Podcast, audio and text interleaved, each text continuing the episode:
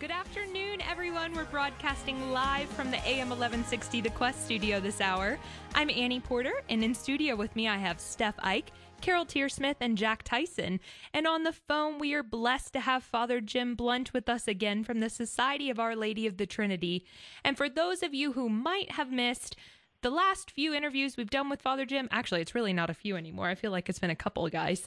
Um, but they're available at thequestatlanta.com and on the Quest Atlanta app under programs. And if you don't have the Quest Atlanta app yet, you just go to your Apple Store or the Google Play Store and you're going to search for Quest Atlanta and click download. It's very easy to do, and we really want you to do it so that you can have all those wonderful resources at your fingertips. So, coming up this hour, if you joined us last week, you're going to be um, hearing some more about guardian angels and angels, and we're very excited to learn more about this. So, welcome, Father Jim. Thanks for joining us today. Thank you, team, and thank you, listeners. Hey, Father. Hi, Father. Hi, Father. I thank God for the angels. Amen. Amen.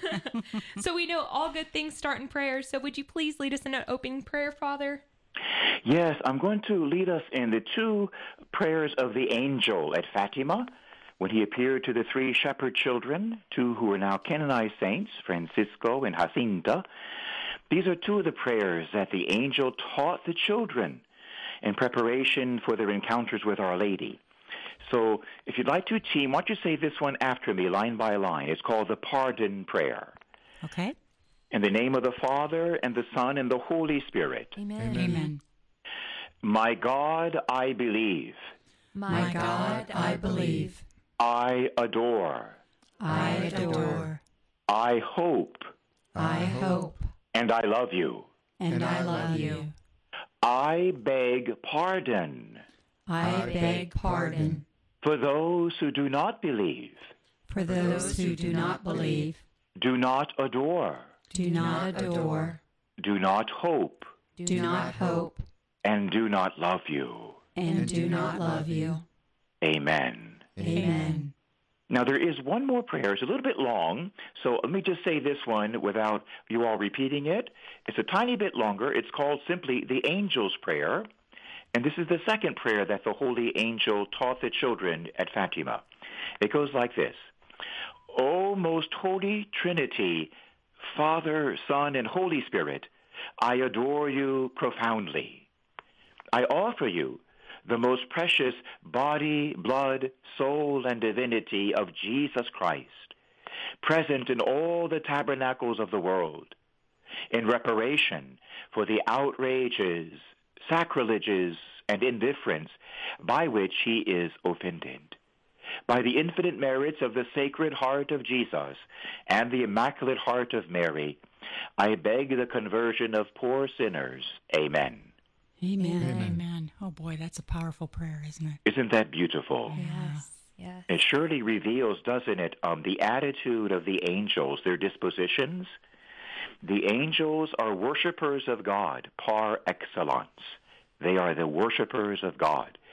And they are present at every Catholic liturgy. They're present at every Mass to assist us in worshiping the triune God.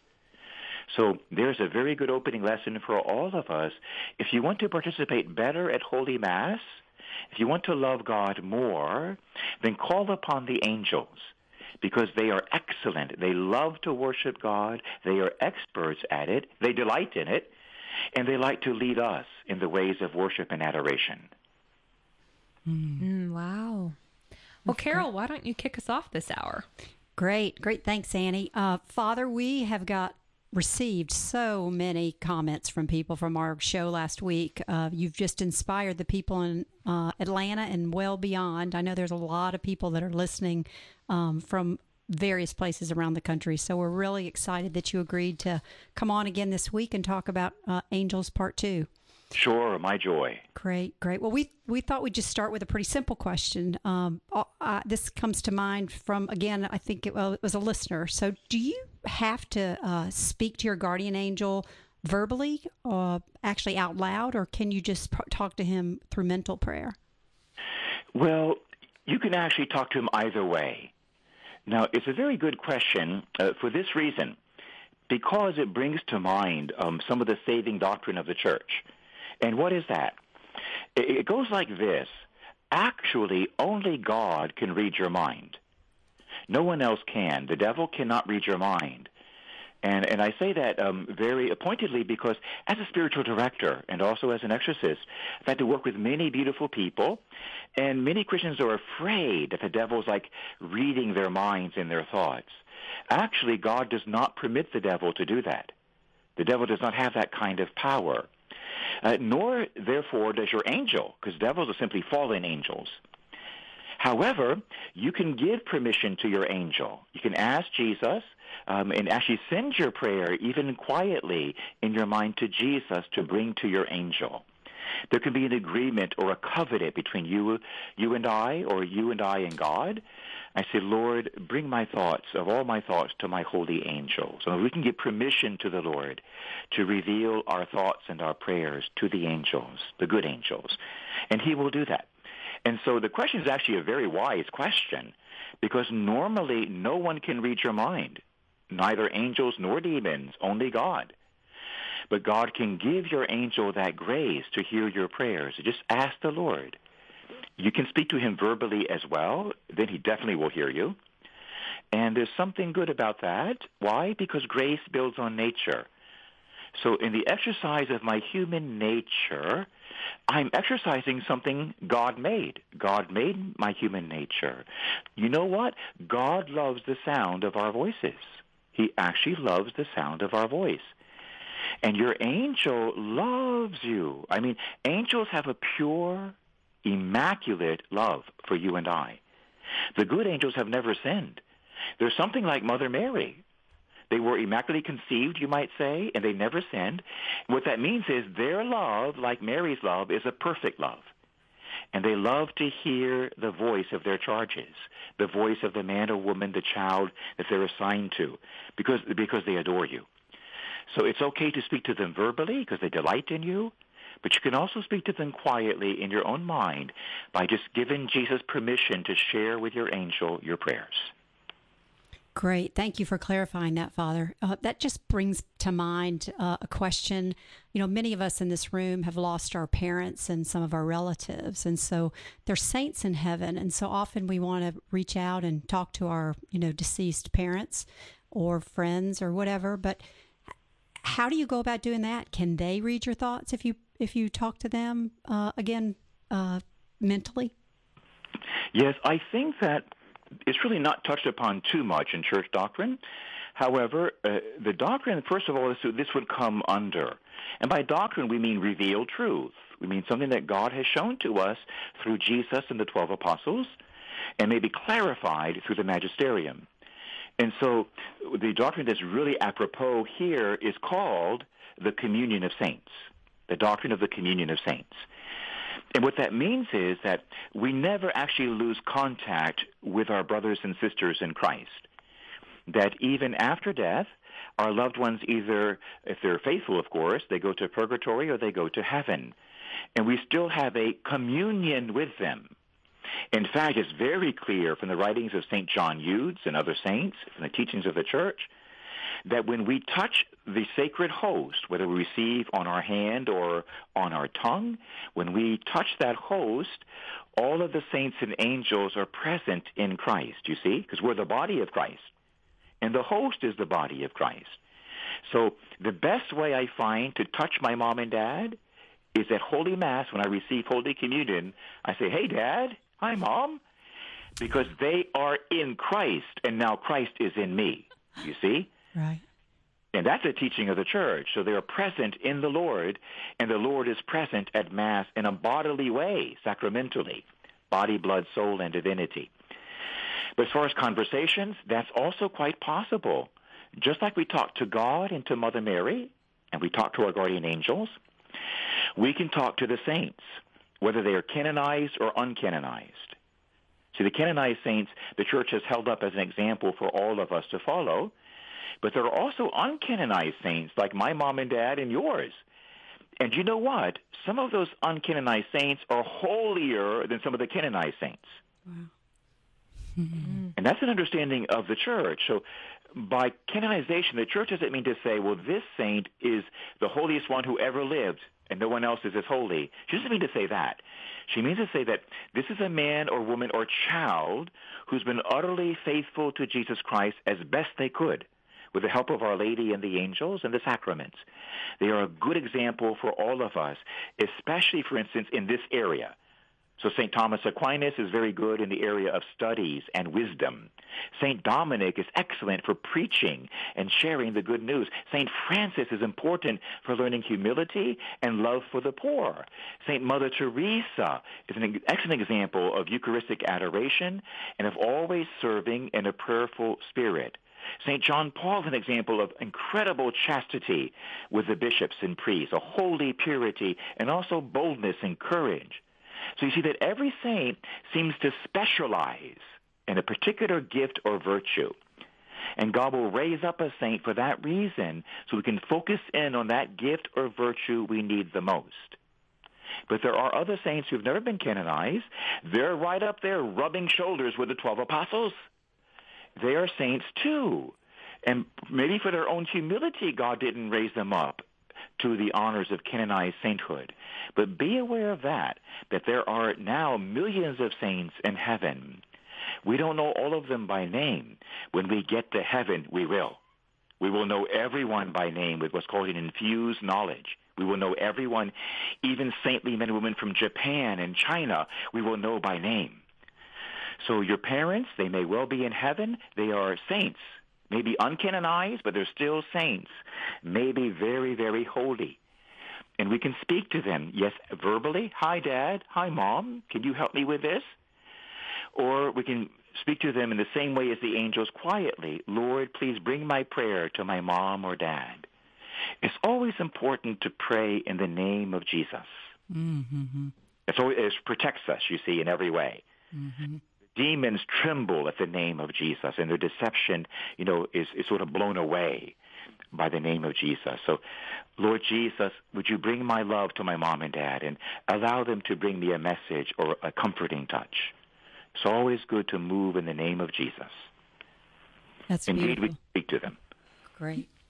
That's beautiful, Father. That's very comforting. So we appreciate that. Father, as we were researching uh, questions for this hour, we ran across a quote or a teaching of St. Thomas Aquinas, one of the great doctors of the church. And that uh, comment set, talked about guardian angels and that, um, that they can act upon our senses and our imagination, though not upon our will. Can you explain that to us?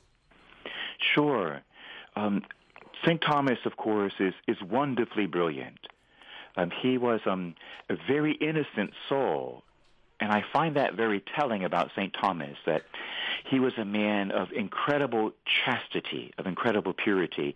They said he had like a childlike innocence.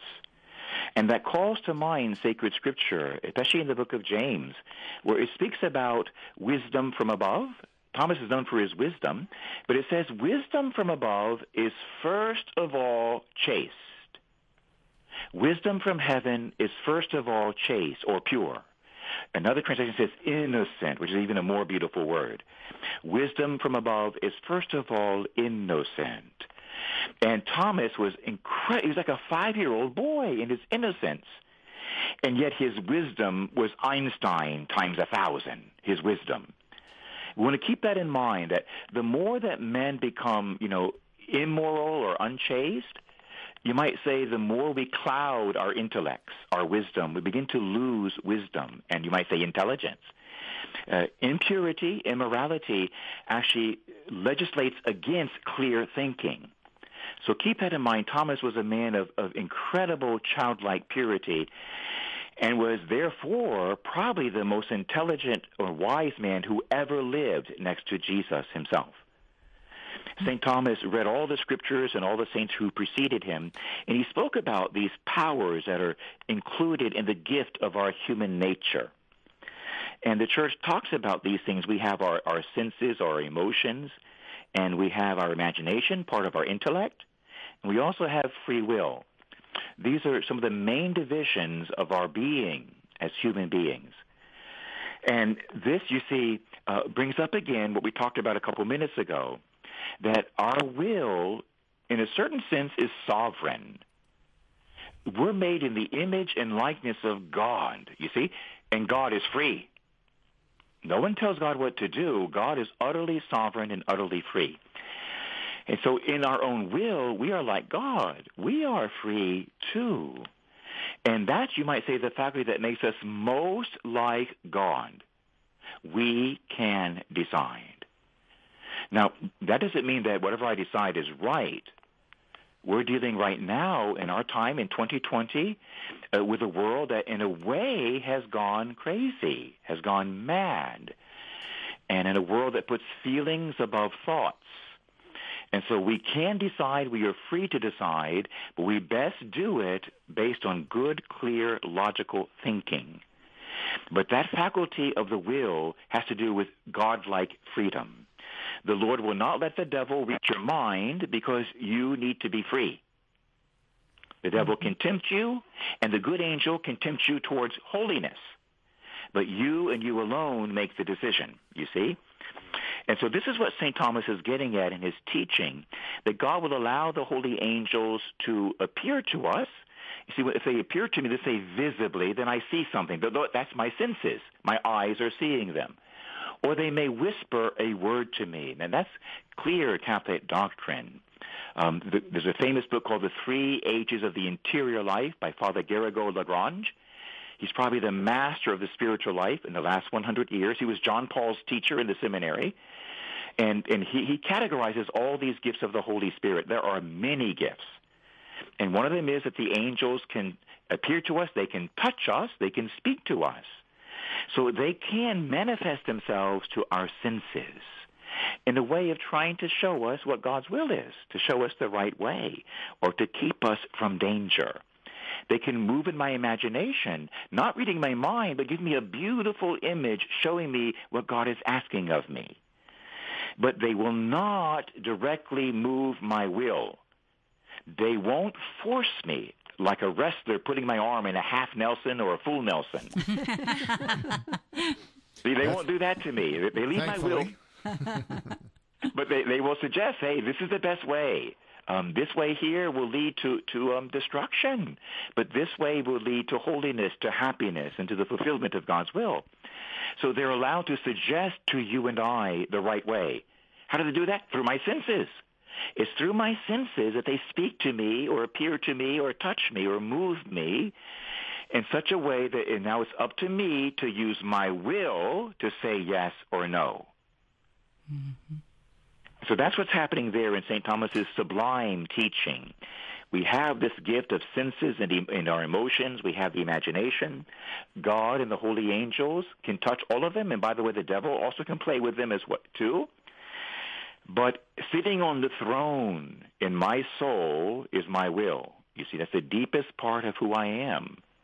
I think thoughts and I feel feelings. I have imaginations, but there's an I behind all of it. That's the deepest part of me. That's the will. And that's the one who decides, I will do this or I won't. The angels can suggest to me, and so can the demons, using my senses and my imagination. Ultimately, then they back off, and I have to make a choice. The demons, however, sometimes don't back off. They try to pressure us. And that's one real clear distinction between God and the angels and Satan and the devils that the devils tend to push and to push and to push. We call that obsessive, obsessive thinking. Um, there's also something called obsession, which is a level of demonic interference.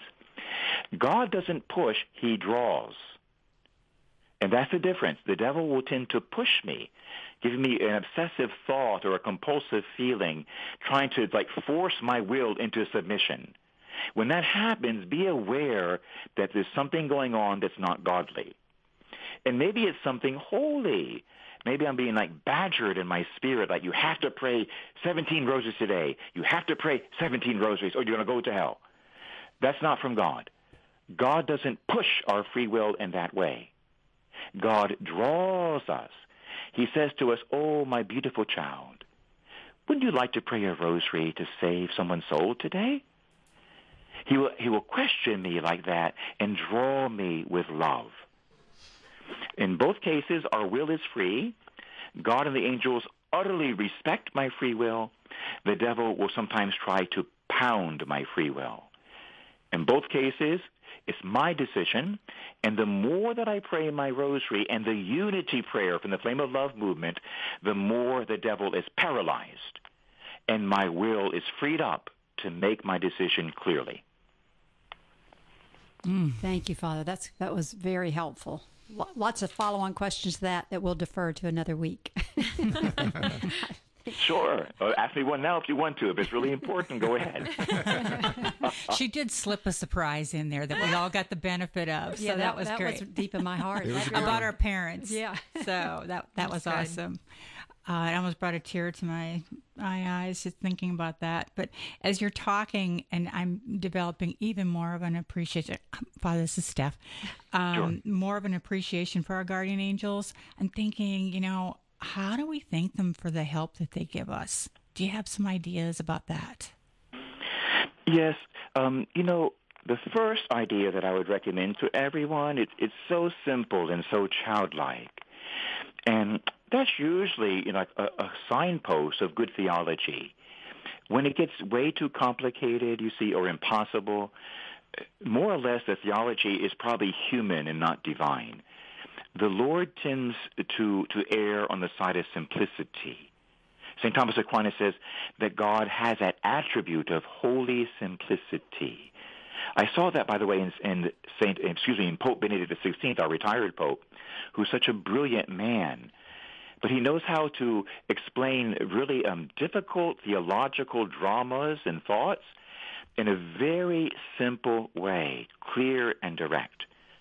So in regards to my angel, one of the simplest things we can do is simply to say thank you. When we get up in the morning, I, would recommend to every Christian listening and everyone listening on the radio right now, always say good morning. Say good morning, God. Good morning, angel. You know, good Bishop Sheen, Venerable Bishop Sheen, he said that there were really two um, prevailing attitudes of life. He says you could see those two themes of life, to choose one or the other. And he says it goes like this. In the morning, there's a kind of person, when he gets up, he or she says, Good God, morning. But the other one says, Good morning, God. Big difference. And good Bishop Sheen says, We have a choice. This really comes down to those two choices. Am I a grumbler like always in a in a bad mood, always grouchy, always complaining, and never appreciative? Or am I like one of the saints, like Saint Francis? I'm grateful if you if I have a piece of toast and a cup of coffee, I feel like a millionaire.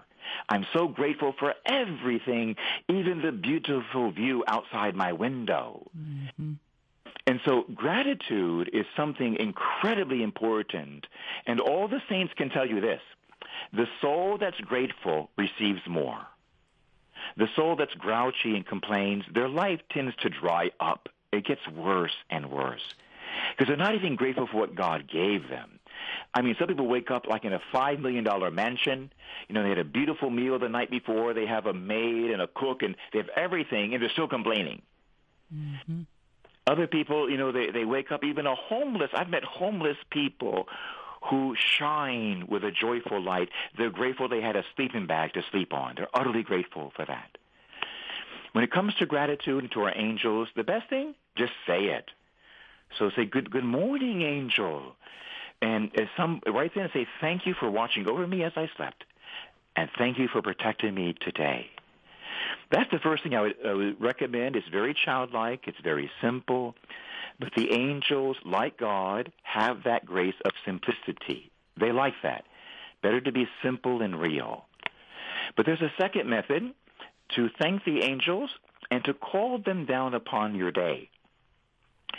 And we mentioned that last week momentarily, and that is the revealed um, chaplet of St. Michael the Archangel. Mm-hmm. This chaplet is, is divine. It was revealed by St. Michael himself. You see, there's an example of Michael, uh, the angels, speaking to the senses of a Catholic, but not forcing their will. So Michael appeared to a holy woman named Antonia, and he spoke to her. He used her senses to bring to her a message from heaven. And what was that message? That God wanted to reveal to the church and to the world a new rosary, a new chaplet called the Chaplet of St. Michael the Archangel, so that his faithful ones can be surrounded by the angels all day long, and especially at Holy Communion. That's one of the promises that Michael and God gave to those who would pray this chaplet, that one angel from each of the nine choirs of angels would surround us at Holy Communion. So we could receive the Lord, you might say, faithfully and fruitfully, with nine angels surrounding us besides our own guardian angel. So this chaplet was given to us from heaven, and I would say it's a remarkable way to say thank you to the angels. Thank you for protecting me and my family. And as we thank them with this chaplet, we receive more. And the more we pray this chaplet, the more we are rubbing shoulders with the angels. They begin to fill the locale, whether you're in your house or your church, your bedroom, your porch. The angels come down and surround you. So this would be one a beautiful new way for all of the listeners not only to thank their angels, but to increase their protection around you and your loved ones in a way that is sometimes palpable, sometimes tangible, and in this time above all, that time of tremendous spiritual warfare, a time to have all the angels working for us around the clock. I would recommend the St. Michael the Archangel Chaplet to all of our listeners. Mm. You know, I think it would be great if we had a chance to do something a little interactive for our listeners regarding the chaplet. And we talked a little bit about that earlier with you today. We have about three and a half minutes before we have to go to a break. So, what do you think if I just toss a little question to you that maybe could take three and a half minutes and we come back and do a little exercise with the St. Michael chaplet? Does that sure, sound okay? That'll be fine. Yes, ma'am. Okay. Um, let's see, guys. What's a good one here? Well, I, have a, I have a questioner from a listener. Okay. Okay. Uh, so, Father, uh, Jessica Jessica wrote in, and I'll read this to you quickly. I've heard stories of people actually seeing their guardian angel. In fact, once while I was driving home very late one night and having and having a very difficult time staying awake, I prayed to God to keep me awake. A minute later, I saw a beautiful, uh, a beautiful, colorful angel appear in the clouds in the dark sky. Could that have been my guardian angel? Are guardian angels able to uh, take on different forms? That's from Jessica. Sure, that's a good practical question. Um, yes, the angels can take on um, forms. In fact, St. Thomas Aquinas teaches us in his Summa that angels can actually um, take on a physical form momentarily, so you can actually touch them. Of course, they have many times, not only to the saints, but we see that in sacred scripture when the angels physically appeared to Peter, woke him up, and, and walked him right out of the jail. So yes, they can take a physical form, and it can be a different form at different times. For example, in Garabandal, the amazing apparitions of the Virgin Mary and the angel in Garabandal, Spain.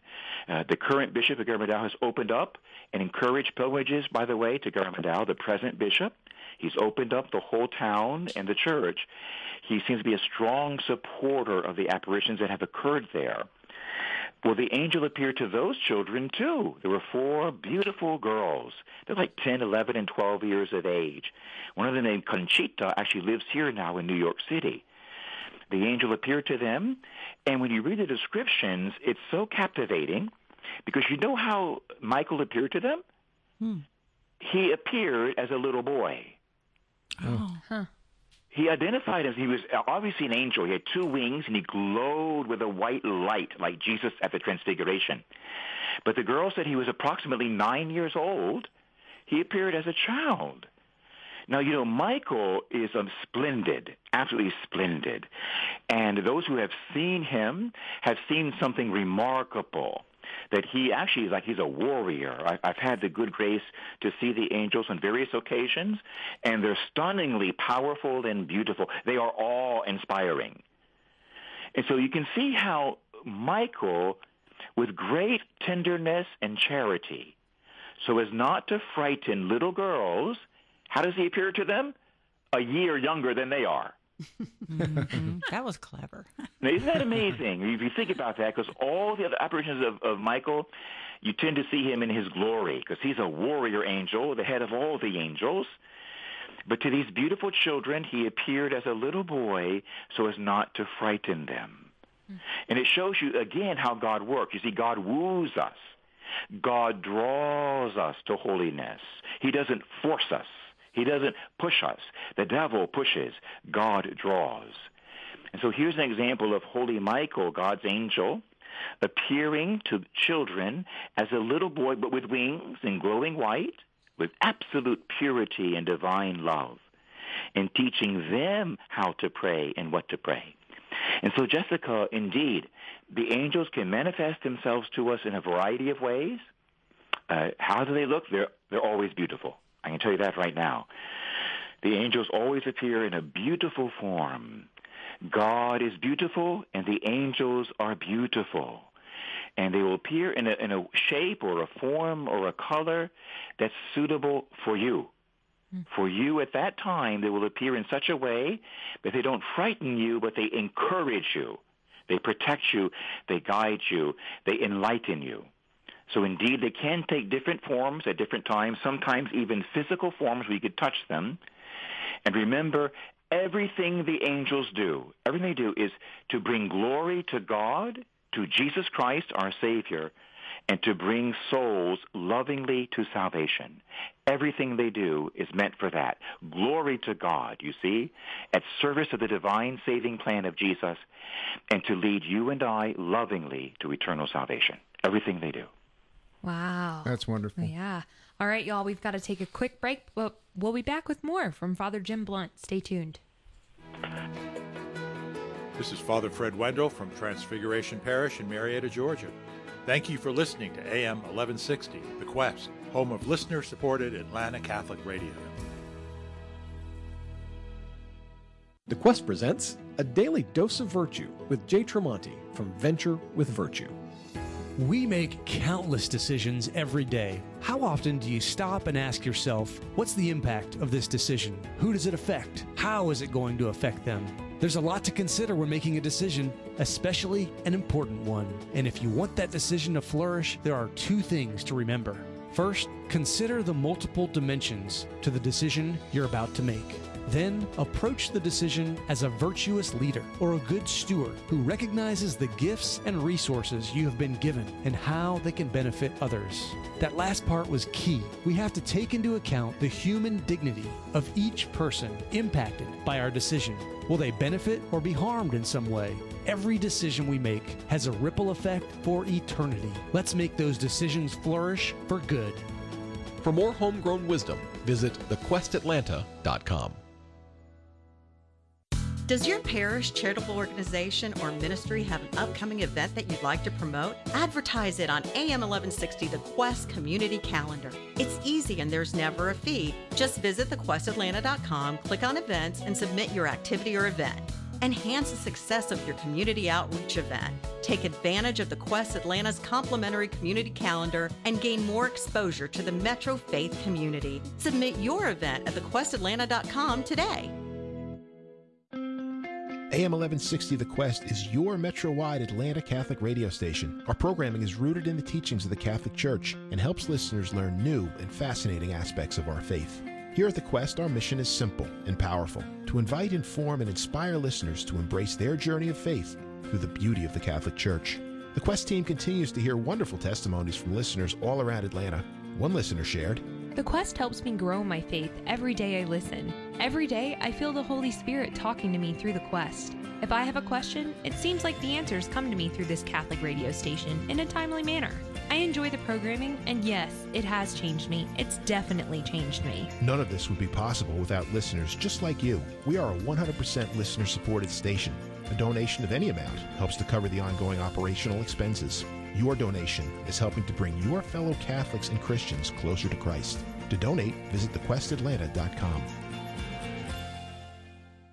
Alpha Rug Expo is a family owned and operated business specializing in carpet and hardwood floors. Alpha Rug Expo has served the Alpharetta, Cumming, and surrounding areas for over 20 years. Online at alpharug.com. The Quest thanks Alpha Rug Expo for their support.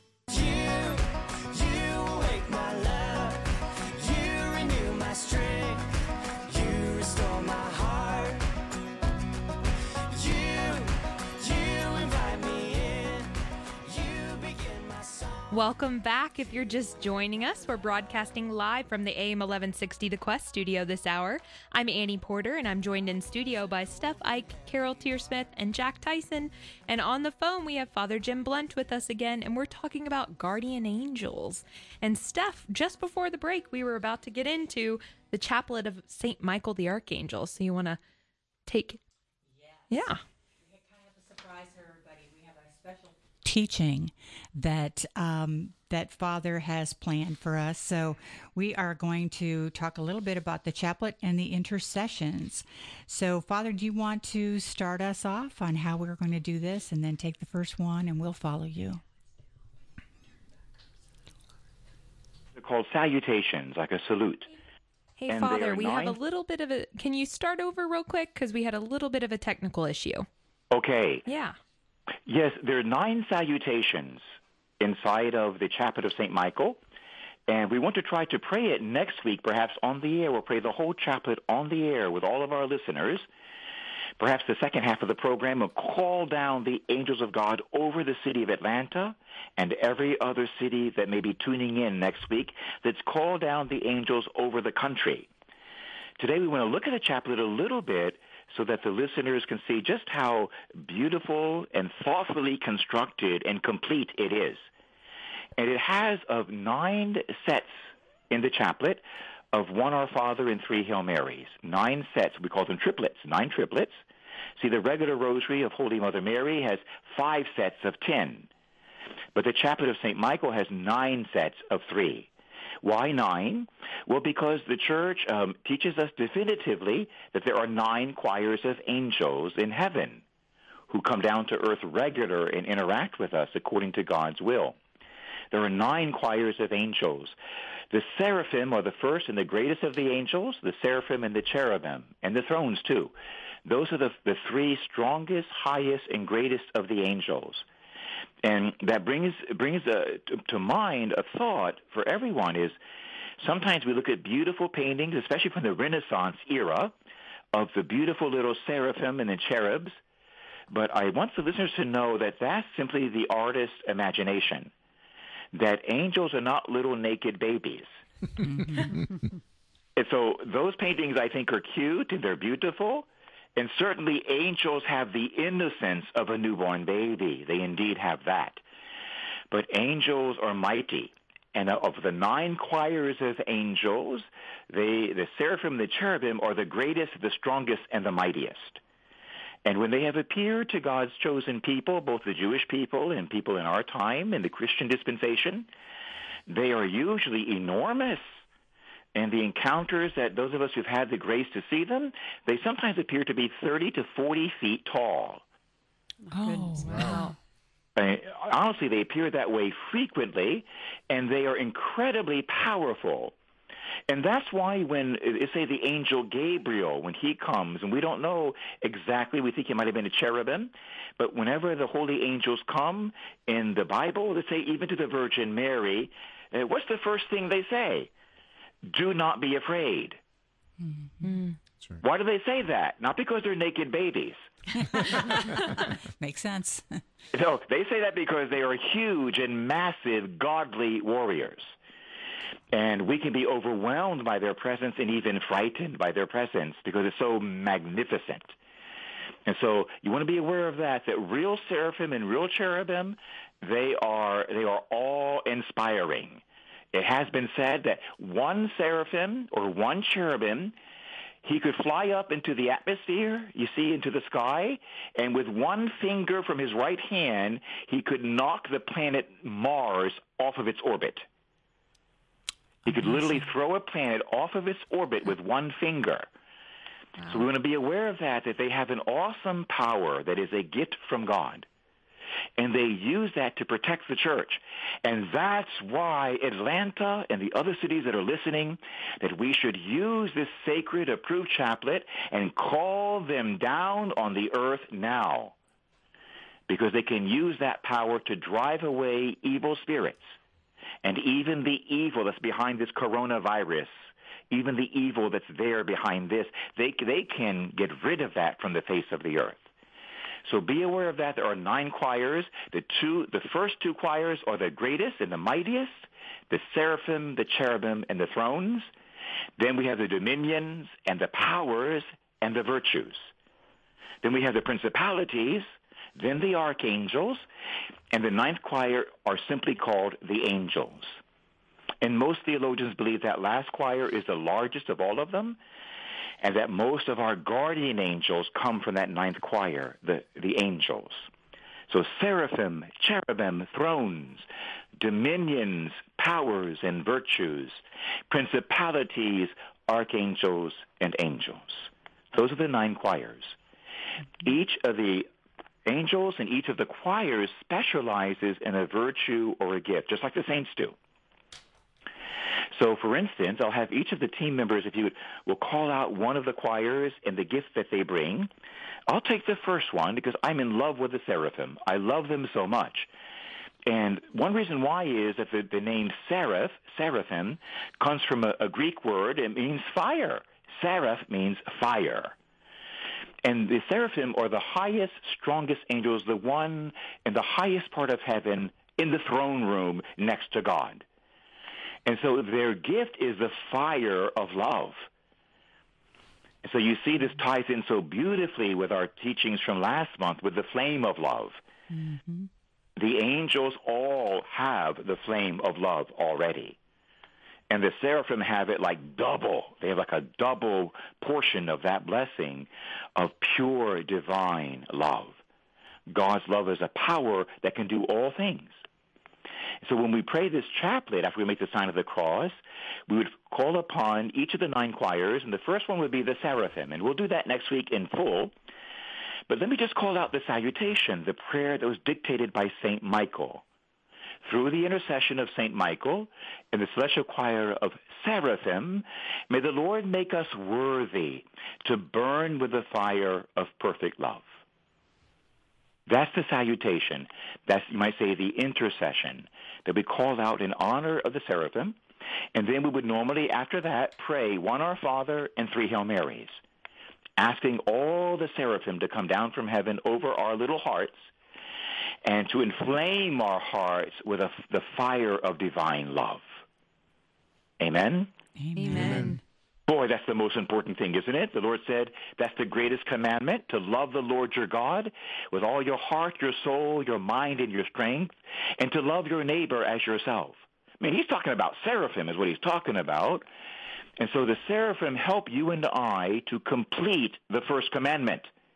They enable us to live the first commandment because it's so sad. and I notice it even in my own life as a priest that we sometimes put everything else first, even good things, like I'm going to feed this poor person, I'm going to counsel this one, and I forget to tell my Father in heaven that I love him. Mm. I forget that charity begins with God. First of all, I love God who gave me that poor person to feed, who gave me that person to counsel, and who gave me the gifts to do those things, who gave me my life. But when I call upon the seraphim and when I pray the chaplet of St. Michael, you never forget. The angels will be surrounding you. You will remember to call out your love for God, and you will find yourself saying unexpectedly throughout the day, I love you. I love you, God. I love you. You won't even know where it comes from. You'll feel an impulse of love for God himself. That's the work of the seraphim within our Christian hearts. So I have the second one of by the intercession of Saint Michael and the celestial choir of cherubim, May the Lord grant us the grace to leave the ways of sin and run in the paths of Christian perfection. Amen. Oh, amen. That's very important and it's significant. It comes right, it's the second choir. They, they come right underneath the seraphim. And there's a very, very important teaching here. Just the way the angels and their gifts are aligned by God in a certain specific pattern, there is a teaching in that. And this tells us with the cherubim, this tells us that in order to love God properly, I need to flee sin. Mm. And that may sound simple, and I suppose it is simple, but it's not. Because I encounter so many Christians who want to say they, they love God, they obey God, and then they do what they want. you see? And we hear this from people from all different walks of life that, oh, I get drunk every weekend, but I love God. Or I, I love I love my wife, but um, I have a mistress on the side, but I love God. Or I practice homosexuality, but I love God. Or it could be anything like that. I, I take illegal drugs because I need a little upper, but I wait a minute. No, no. We love God not with words, but with actions. We love God with our lives, with our bodies, minds, hearts, and souls. And so part of loving God is not sinning. I must flee the ways of darkness and run in the paths of Christian perfection. Every time I sin, I'm loving myself. It's that simple. And I'm a priest, but I know what sin is. Everyone has sinned in some way. The slightest little sin, I realize, oops, I'm loving myself. It's like maybe I want to take two bowls of ice cream instead of one. Well, you know, it's a little bit of gluttony there, and I could be guilty of that myself. Believe me, especially if it's chocolate chip ice cream. I we'll remember that. A bowl, you know, and that's a little bit of a gluttony. I admit I've done that before, and that's loving me. It's not loving God. You see. It, I notice it actually makes me forgetful of God. I'm so enjoying the ice cream, and my stomach is growing by another inch that I, I'm not thinking about God at all. So every sin, whether it's small, medium, or big, it focuses me on me, not on my neighbor and not on God. And so there's a tremendous, deep, mystical, metaphysical connection between sin and love. Sin is anti-love. Every sin is anti-love. If I steal your money, I'm not loving you. If I lie to you, I'm not loving you. If I use you in an immoral way, I'm not loving you, you see? So the cherubim bring that to mind and help me to live it out that as I love God with a seraphic love, I must flee from sin and begin to live my life the way that Jesus lived his life, and Mary too, when they walked the earth. That's what the cherubim help us to do, to avoid sin and to live in such a way that all my actions are open to pure love. Great, great. That's uh, I've got the next one, and it's by the intercession of Saint Michael and the celestial choir of thrones. May the Lord infuse into our hearts a true and sincere spirit of humility. Amen. Amen. Well, that's my second favorite one, uh, because the thrones bring to mind to you and I humility. Um, those who've had visions of heaven tell us that God oftentimes sits on a throne of angels. And we believe that's the third choir. The third choir of angels in the highest part of heaven are the thrones. And they actually c- comprise and compose a living throne. There's nothing dead or lifeless in heaven. Those who have been there tell us that even the flowers sing in heaven. The flowers actually sing beautiful music that would bring tears to our eyes to hear it. Well, in heaven, the throne of God is not a dead throne, it's a living throne. He sits on a throne of angels. And so you can see that that virtue of holy humility, it permeates this, this choir of angels. Like, God, here, take my back. I'm going to lean over. You sit on my back, God. I will be your throne. That's beautiful and that's humble. And what this brings to mind in our human life is this that even though I have seraphic love with the seraphim, and even I, I flee from sin so I can love better with the cherubim, my love will come to nothing if I am prideful. Like the Pharisee, oh, I love God and I feed the poor. See how great I am. Pride ruins everything. And so humility is the necessary foundation. Augustine says humility is the foundation of the spiritual house. And that's the floor that you walk on. There has to be humility present in our lives in order for love and sinlessness to flourish. Pride ruins everything. It's like a cancer. It ruins everything. And it really, pride is the prevailing attribute of Satan. Satan is so arrogant and so prideful. So we need that third choir in order that we can begin to enter the ways, you might say, of St. Francis and Mother Teresa, the ways of holy humility, that I always put God and others before myself. Humility, very important virtue right at the very top. And that's what the thrones give to the human race. Mm-hmm. I'll take the next one. By the intercession of St. Michael and a celestial choir of dominions, may the Lord give us grace to govern our senses and overcome any unruly passions. Amen. Amen. This is a very delicate one because this calls to mind chastity. The dominions help me to bring my unruly passions into right order. And we might as well start off, you know, in a very positive way. And that is this. The gift of sexual intimacy is not evil. It's actually designed by God. The devil didn't make it, and nor did the government, by the way. God thought of this. And the gift of holy intimacy within marriage is something delightfully loving. It's very, very beautiful. And it should be handled with care. And you know, it's just like at Mass, like when you hold, let's say, the chalice at Mass, even after Mass, putting things away. We hold those valuable objects, those sacred objects, with great care. We don't want to drop them on the ground or touch them with dirty hands because they are sacred. Well, our bodies are sacred too. Our bodies are holy and they are sacred. And the reason why we're careful with the sexual faculty is not because it's dirty, it's because it's not dirty. That's why we have to be careful with it, because it's holy, holy, holy. It should only be used in a holy manner. What does that mean? It means a lifelong loving commitment to my spouse who is of the opposite gender. A lifelong fidelity that's open to new life.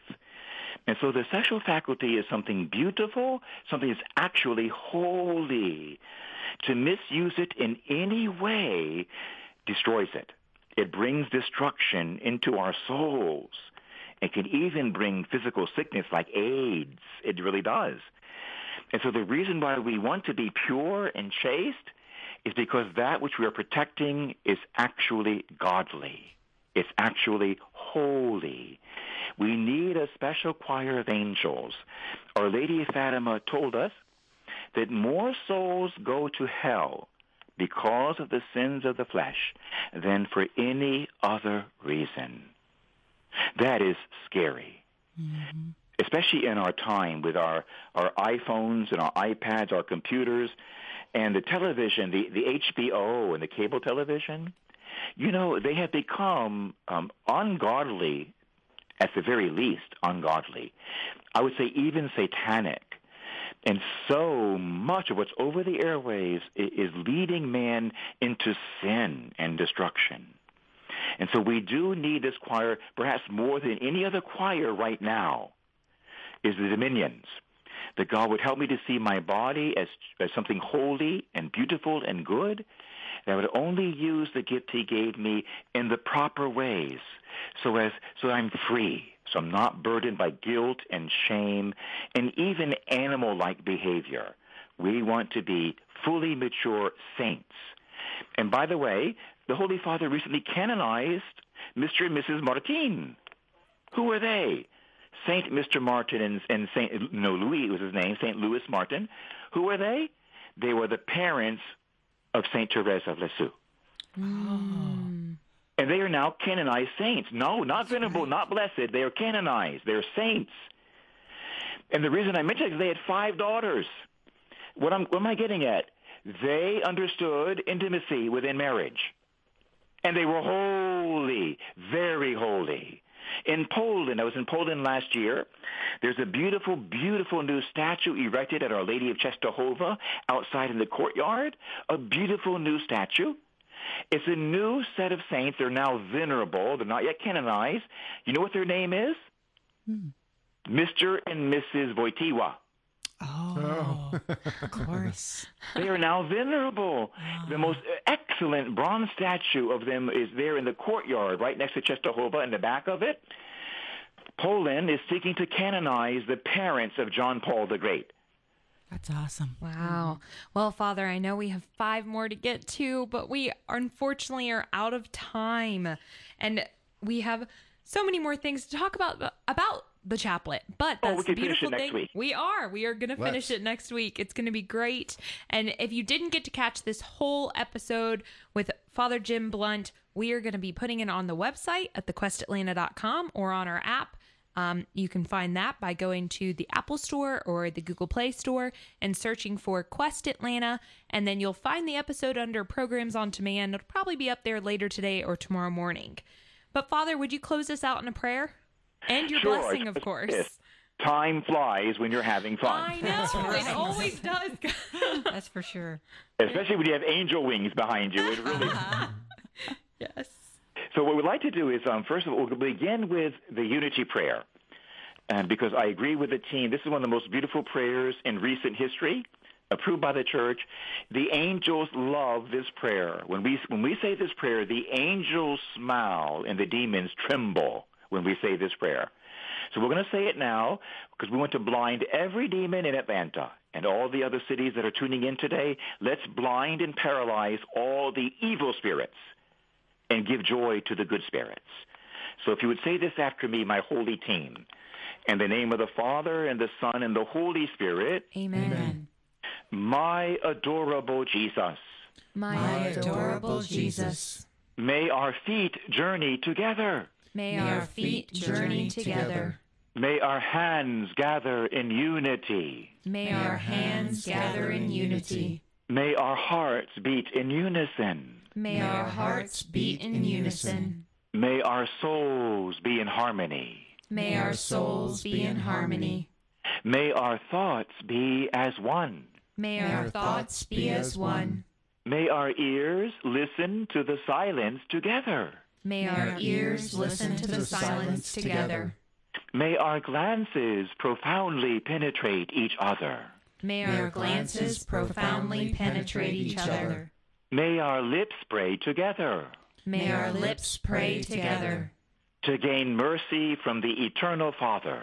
to gain mercy from the eternal Father. Amen. Amen. Amen. Father God, Lord Jesus, Holy Spirit, we adore you. We want to love you profoundly through the ministry of angels and through the chaplet of St. Michael the Archangel. Lord, may we be pleasing in your sight because you are so pleasing to us. You are beautiful. We love you, Lord Jesus. We love your angels and we thank you for them. And we bless now all of our listeners and all of the cities tuning in. We bless them now. In the name of the Father and of the Son and of the Holy Spirit, may God give all of you eternal life. Amen. Amen. Oh, Thank you, thank you, Father. Thank you, Father. Yes. Thank you. You're welcome. And thank you all for listening to your Atlanta Catholic radio station, AM 1160 The Quest, this afternoon. Be sure to stay tuned as the Divine Mercy Chaplet is coming up next.